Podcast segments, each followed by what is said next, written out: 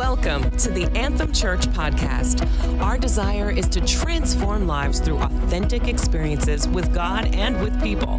This message is brought to you from Anthem Church in Fairview, Oregon. We pray you are encouraged, inspired, and strengthened through the teaching and preaching of God's Word.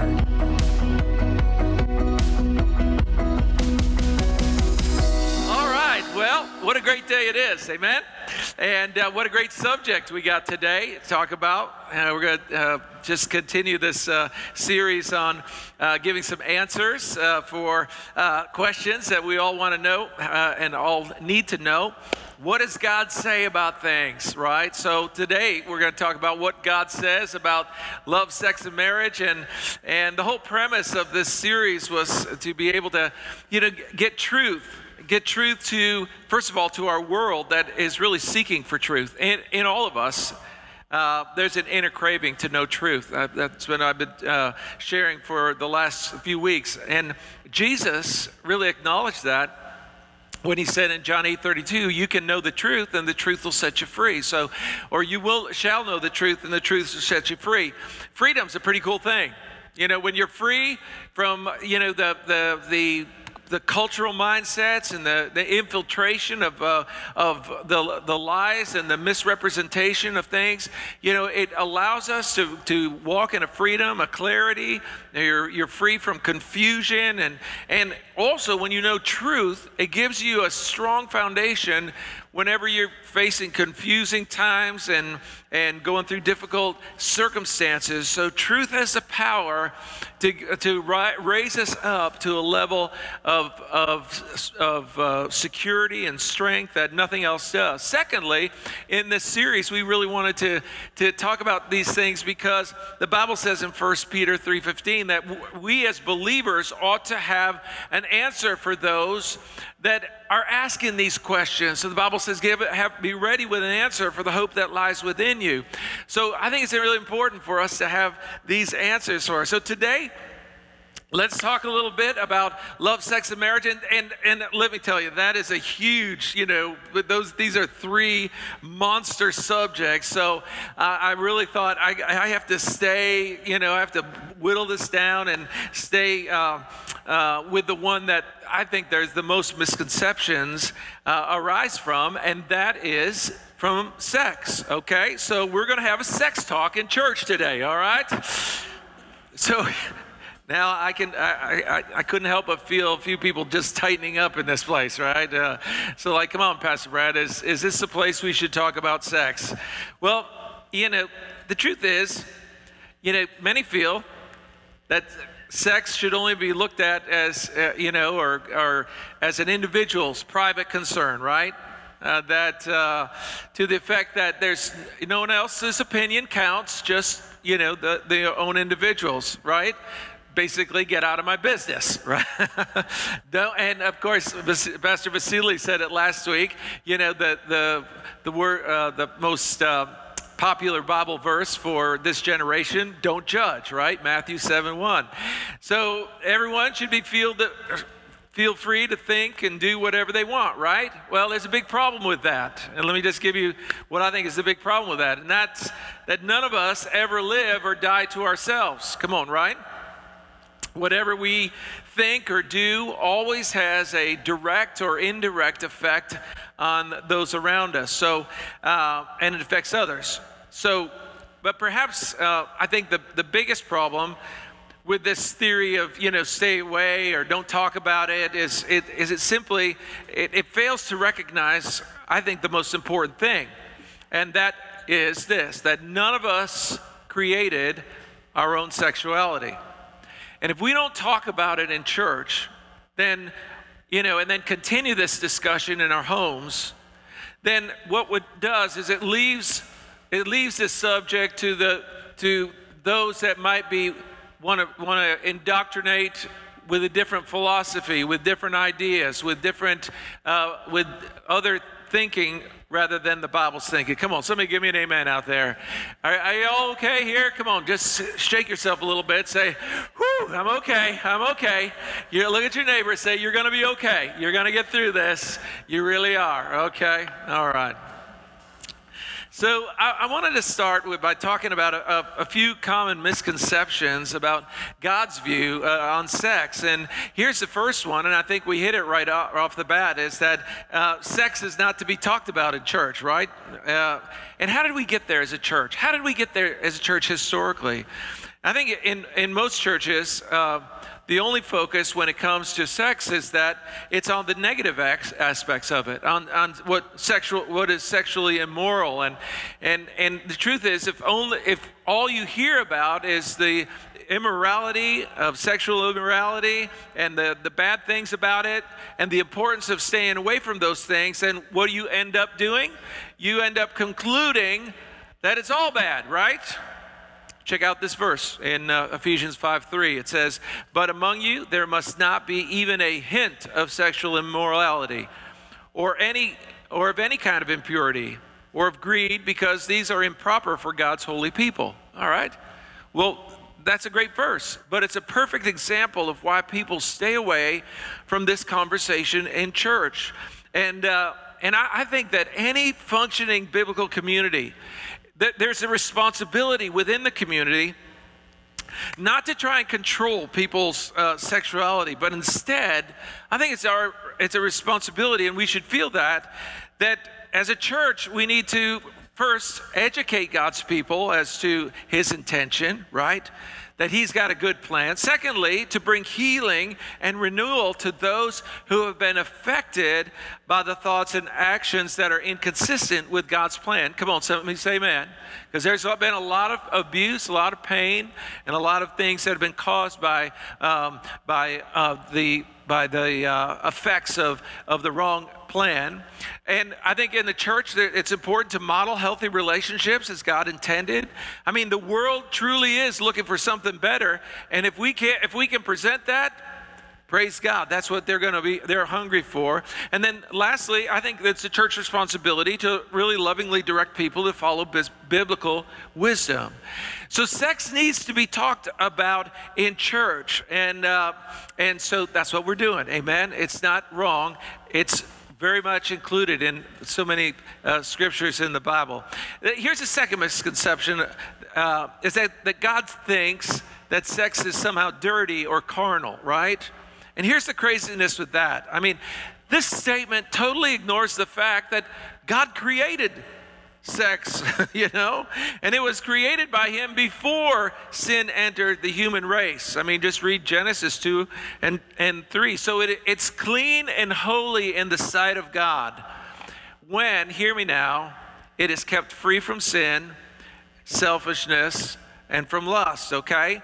In genesis 2 24 and 25 it says for this reason a man shall leave his father and mother and be united to his wife and they shall become one flesh. And the man and his wife were both naked and they were not ashamed. Here's the third misconception and i think this is a big one uh, of god's view of sex and it's simply that sex is for reproduction only right? Now i want you to look at two bible verses here and see what you think uh, this is the Bible, God's Word, right? Proverbs 5 18 and 19. Let your fountain be blessed and enjoy the wife of your youth. Like a loving deer, a beautiful doe, let her breast satisfy you all, at all times. Be constantly intoxicated by her love. Uh, Ecclesiastes 9 9, live happily with the woman you love through all the meaningless days of life that God has given you under the sun. The wife God gives you is your reward for all your earthly toil. Now, listen, does any of that sound like sex should not be enjoyed? Anywhere in there? No, it doesn't. So, um, it's, is it getting warm in here? Or is it, yeah, come on. I thought something, you know, I was looking at that first verse, right, in Proverbs, let your fountain be blessed. You know, can I just say, if, you, if you've ever changed a diaper, you know what they're talking about there. All right, because occasionally the fountain goes off, right? And uh, you better be watch out. I mean, I've never called it a fountain, okay? Basically, you know, maybe a wee wee or a schmeckle or something, but never a fountain, right? Come on, you, you need to laugh a little bit with me, all right? We'll get through this. Okay. So the Bible supports the, the view that sex is to be enjoyed whether it's whether conception takes place or not. I mean, you can read the entire book of Song of Solomon illustrates this in chapter 4 verse uh, in chapter 7. So y'all tracking with me? Okay? So let's move on. Uh, which you're saying, please, Pastor Brad, move on. Okay. Now, we know that this culture has a mindset, right? A mindset about sex that has led to abuse and a lot of hurt, okay? But that, at the same time, it, even though this, the, the mentality has led to these things, it's still, the culture is still not shy about pushing its ideas on everyone. And I thought about some areas that I think are really dangerous. Here's a, here's a couple dangerous cultural ideas about sex. The first one is simply this, and I think it's the biggest one. It's simply this don't trust God's plan. Isn't that what our culture is saying? Don't trust, don't trust what those Christians are telling you. Don't trust what that Bible has to say. That's that, you know, don't listen to anything that God says. And this idea goes all the way back to the beginning, right? The first man and woman are created, Adam and Eve. They're living in a beautiful world created, and that they, our spiritual enemy, the devil, shows up and, try, and convinces Adam and Eve that God is somehow holding out on them, that there is something that, that, that God is, is cheating them out of the best. He lies to them into believing that God didn't have their best interests in mind. And see, that's what the culture of today wants people to believe. They want you to believe that God's you, you know God's holding out on, on you. And if you if you only listen to what he says, you're going to miss out on something that that is that it, that's better, okay? Was he right? No, he wasn't. It was a lie, right? And the consequence was sin, death. And so I think it's so important that we understand that, you know, that the enemy is still lying in that way, saying, hey, don't listen to what God says. And so, you know, uh, God has our best interests in mind. And uh, when the enemy came, he said, you, don't, you, you deserve to have fun, right? Enjoy life. Have all the sex you want. You deserve it. Here's the truth study after study proves the negative results of this kind of mentality. Not trusting God's plan when it comes to sex has a, a, a ton of consequences. Let me just list a few. Number one, it hinders the development of the non physical aspects of relationship before and after the marriage. It just does. It hinders that. It, here's the, the, statement it makes it makes a statement that's not true, and that statement is that there is a commitment when there is no commitment, when that commitment doesn't really exist. Okay? Not trusting God's plan uh, has produced ter- uh, incredible tension and guilt between ge- the genders. And, and it's only God's plan, I believe, that, that really guards against the manipulation and selfish motivation that happens in an ungodly relationship. So when we don't trust what God wants, we're setting ourselves, what God says, we're setting ourselves up for disappointment and pain. I think that not trusting God's plan can lead to idolatry in your life, right? And, and here's how it leads to idolatry. How many, and you don't have to raise your hand, please don't.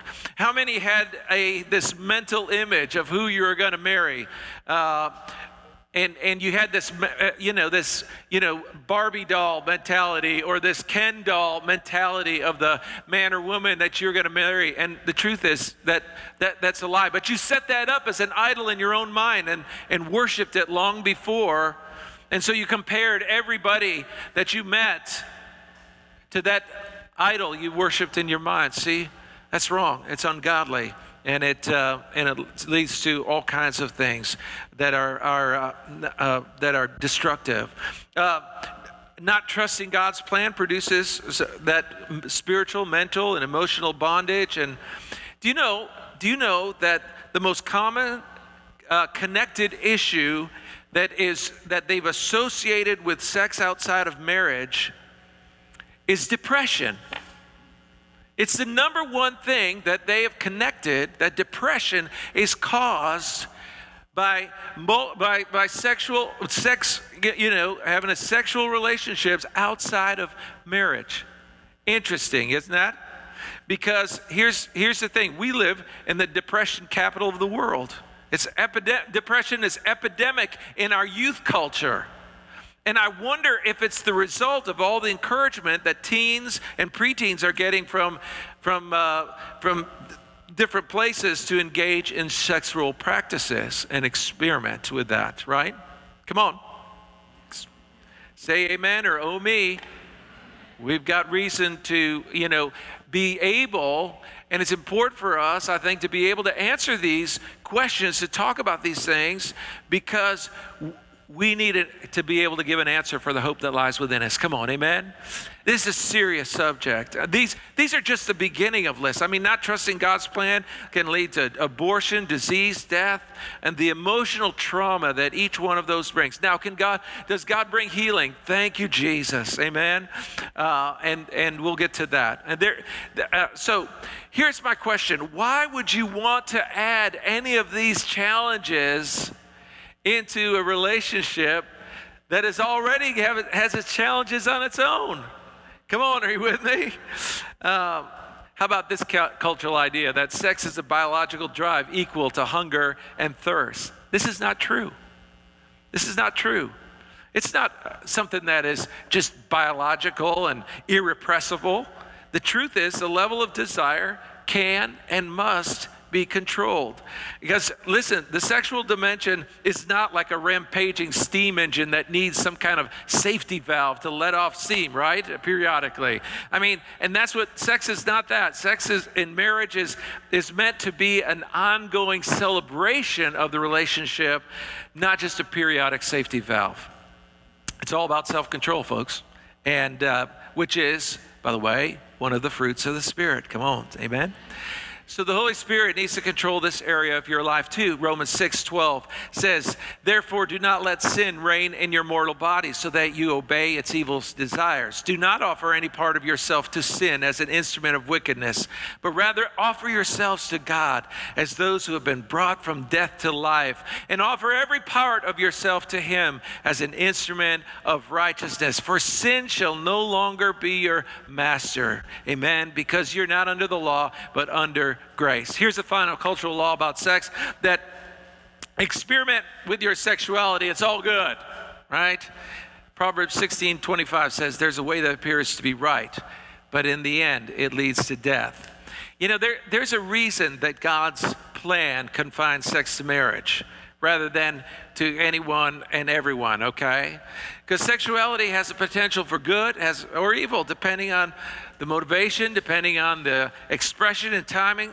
And let me give you just some points on this. Here's some positive reasons for confining sex in marriage, to marriage. It's that's first of all, it's consistent with God's purpose and his word. And, and I think that's something to remember when we look at that word, that we're to meditate on it day and night and be careful to obey all that's written in it. Listen, when God says that it's to be confined to, to uh, sex and marriage, that's in harmony with His design and His word. It raises the value of the sexual oneness to its highest potential. And like I said before, God uh, in, in, intended for marriage to be a celebration uh, or for sexual uh, the relationship to be a celebration of your oneness it represents, here it is, it represents the permanent, exclusive, and unqualified commitment of marriage. And uh, commitment's a good thing.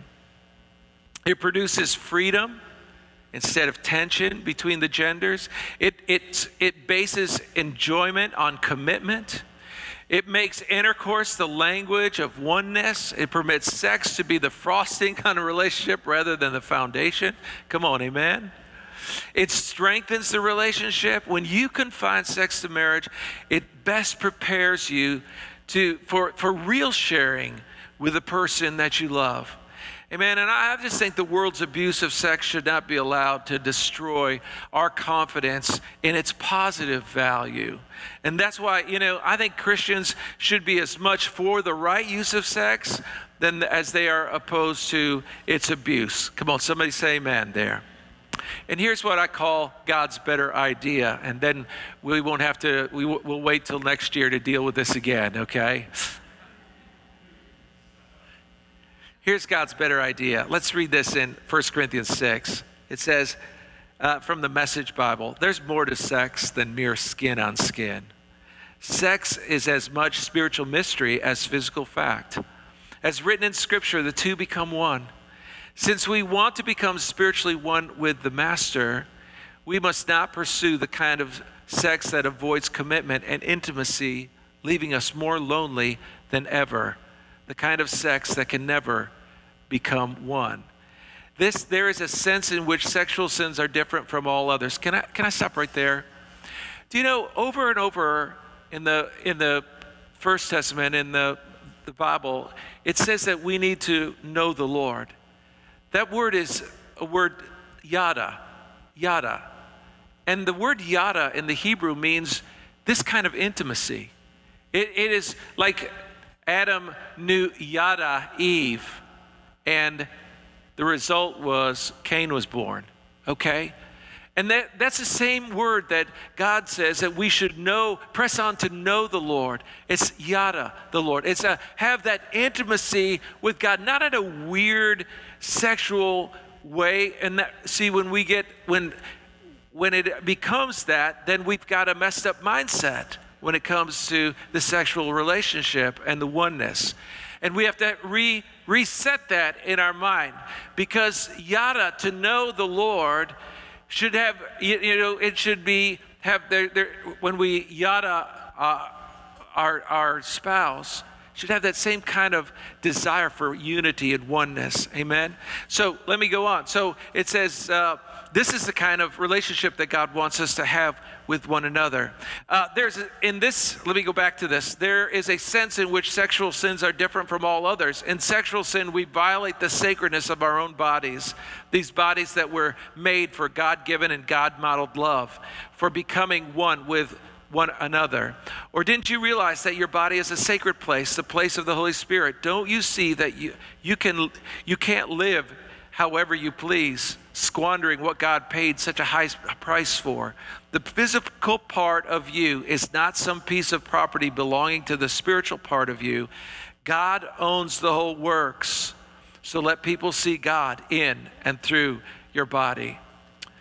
Let's remember here one, sex was God's idea, and it was his gift to mankind. Amen. Marriage, Hebrews 13 4. Marriage should be honored by all, the marriage bed kept pure, for God will judge the adulterer and all the sexually immoral. I mean, I love this verse because it's such a great summary of God's plan for marriage. Marriage is honorable. That simply means that marriage is to be esteemed as the highest form of human relationship. That within its context, we model all the godly virtues. Amen? The marriage bed keep kept pure. It means that it confines the in, in the confines of marriage the bed is a clean and a holy place amen it makes it a place of, of, of special delight, of refreshment, of comfort, of strength, of renewing, of communion, of nurture. You know, that's impossible outside of marriage, okay? The adulterer, goes on and says, the adulterer and sexually immoral means that it's possible to abuse and to misuse this God-given, the God-given joy of sex. And the marriage bed must be kept pure. And what it means is that what he's saying here, that it needs to be guarded. And it needs to be preserved from all unfaithfulness and from selfish abuse. Come on, somebody say amen. God will judge. It means simply that God's watching. You thought the curtains were closed. Nope. God's watching. God will judge. It means simply that marital sex is a, such an important issue to God that he that he's not going to allow misuse to go unchecked. Amen. God isn't trying to spoil our fun or, you know, he's trying to give us and amaze the amazing joy of an unspoiled gift. So, so, so you should realize by now that secondly, God's plan is marriage is, on, is the only context for healthy God blessed sex. It's within marriage. Amen. 1 Corinthians 7. First, it's a good thing to have sexual, or first, is it a good thing to have sexual relations? Certainly. but only within a certain context. It's good for a man to have a wife and for a woman to have a husband. Sexual drives are strong, but marriage is strong enough to contain them and provide for a balanced and fulfilling sexual life in a world of sexual disorder. Amen? Uh, the marriage bed must be a place of mutuality. The husband seeking to satisfy his wife, the wife seeking to satisfy her husband. It's not a place, marriage is not a place where you stand up for your rights. Marriage is a decision to serve the other, whether in bed or out. And so, you know, although the world and culture suggests sex outside of marriage is really beneficial to marriage, it just doesn't work that way. Come on. Not in the real world. Uh, the carnage is everywhere. You don't have to look very far. We have to accept God's plan. Amen? It's the best plan. And I think equally important is that we have to avoid the fallacy of, of laying too much emphasis on the physical factors in marriage, okay? And, and I think that's what people get into. You know, are we going to be cat- compatible, right? Listen, here's what you need to recognize premarital sex hinders dealing with the non physical demands of a marriage. It really does. I tell everyone that I, that I counsel when it comes to marriage. And, and most of the time, the troubles of a marriage can be traced back to the roots of a marriage. Because if in the root of a, of a relationship, it started in the physical realm, it, you know, the physical realm, it, it started there because each person wanted to satisfy desires that they had. And so that's what selfishness is called. And so people try to, to satisfy their own selfish needs, their own selfish wants, their own selfish desires. And what happens? It bring, puts a root in the relationship, that being selfishness. And then that manifests all through the relationship because that's where the foundation is. But God is a God of healer. Let me tell you, that's uh, the great thing is that there is a way that we can change all of that and, and turn it all around. God is so good. Jeffrey, can you come on up? Here's the truth. I, I, really believe this is the truth. And this is the things you need to share with your kids, with your grandkids. That the more sexually naive and inexperienced you are coming into a marriage bed, the more eventual, reliable, and mutual emotion, mutual emotional and physical satisfaction there will be. It's not the other way around. The world says you need to have some experience before you get there. No, you don't. You need to come into a relationship with a naivety that says we're going to grow, we're going to learn, we're going to we're going to become one and develop that relationship and that brings and the only way to get there is through abstinence, right? It's the best way to prepare prepare you for real sharing with a real person because here's what it does it proves that you're trustworthy. And whether you, you, you know, if you, if you, if you, you know, gone down a road and failed once, twice, three or four times, listen, that's okay. Starting today, we're all starting new. God's mercies are new every morning, right? So we get a new start today. Today is the day. Amen. Today is the day that this area of our lives is saved, turned around, set free. Amen. Because I believe God can start today with your world, wherever you are, and begin to build you, build the future that is going to be God honoring. Real love, God love, the love, the God kind of love that really should exist between a, a, a husband and a wife. It's the kind of love that gives itself up for the other person. It gives its wants up, its desires, its needs. It says, I'm going to say no to my passions no to what I want, no to what my physical body tells me that I need. I'm going to say no to all that so that I can protect the other person's holiness, their walk with God, their personal integrity. I think that's the truest evidence of real love and deep love. You know, and I, I, think sex is really only enjoyed in its fullest when there, when there is a true, publicly acknowledged, permanent commitment made. Are you hearing me? Come on. So, you know, I think there's a lot of things that, you know, people say, well, you know, I, we get, we're married before the eyes of God. public marriage is essential because I think it there's a protection for people involved. It really protects us from the from the uh, insecurity of a fickle partner, right? It protects society from relating to those people as singles. It protects their offspring from the problems of insecurity and abandonment. I think all this has got good wisdom, amen. And uh, and finally, I think that we need to remember that God's book, this Bible, amen.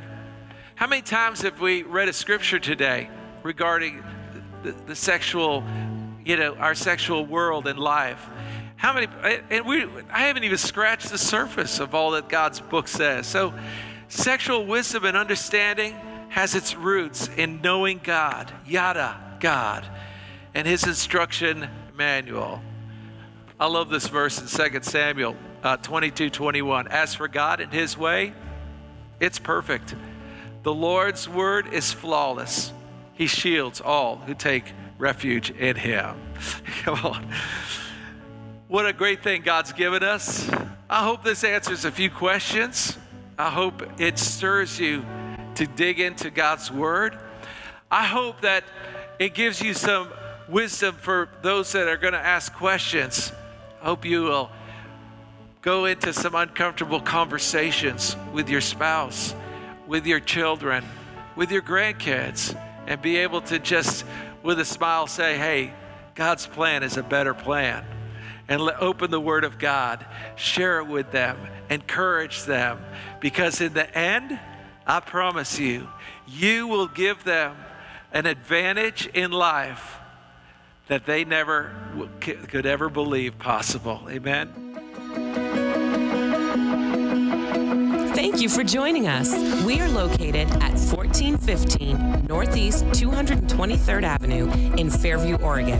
You can find us online at www.anthemfamily.org and on Facebook, Twitter, and Instagram at My Anthem Family.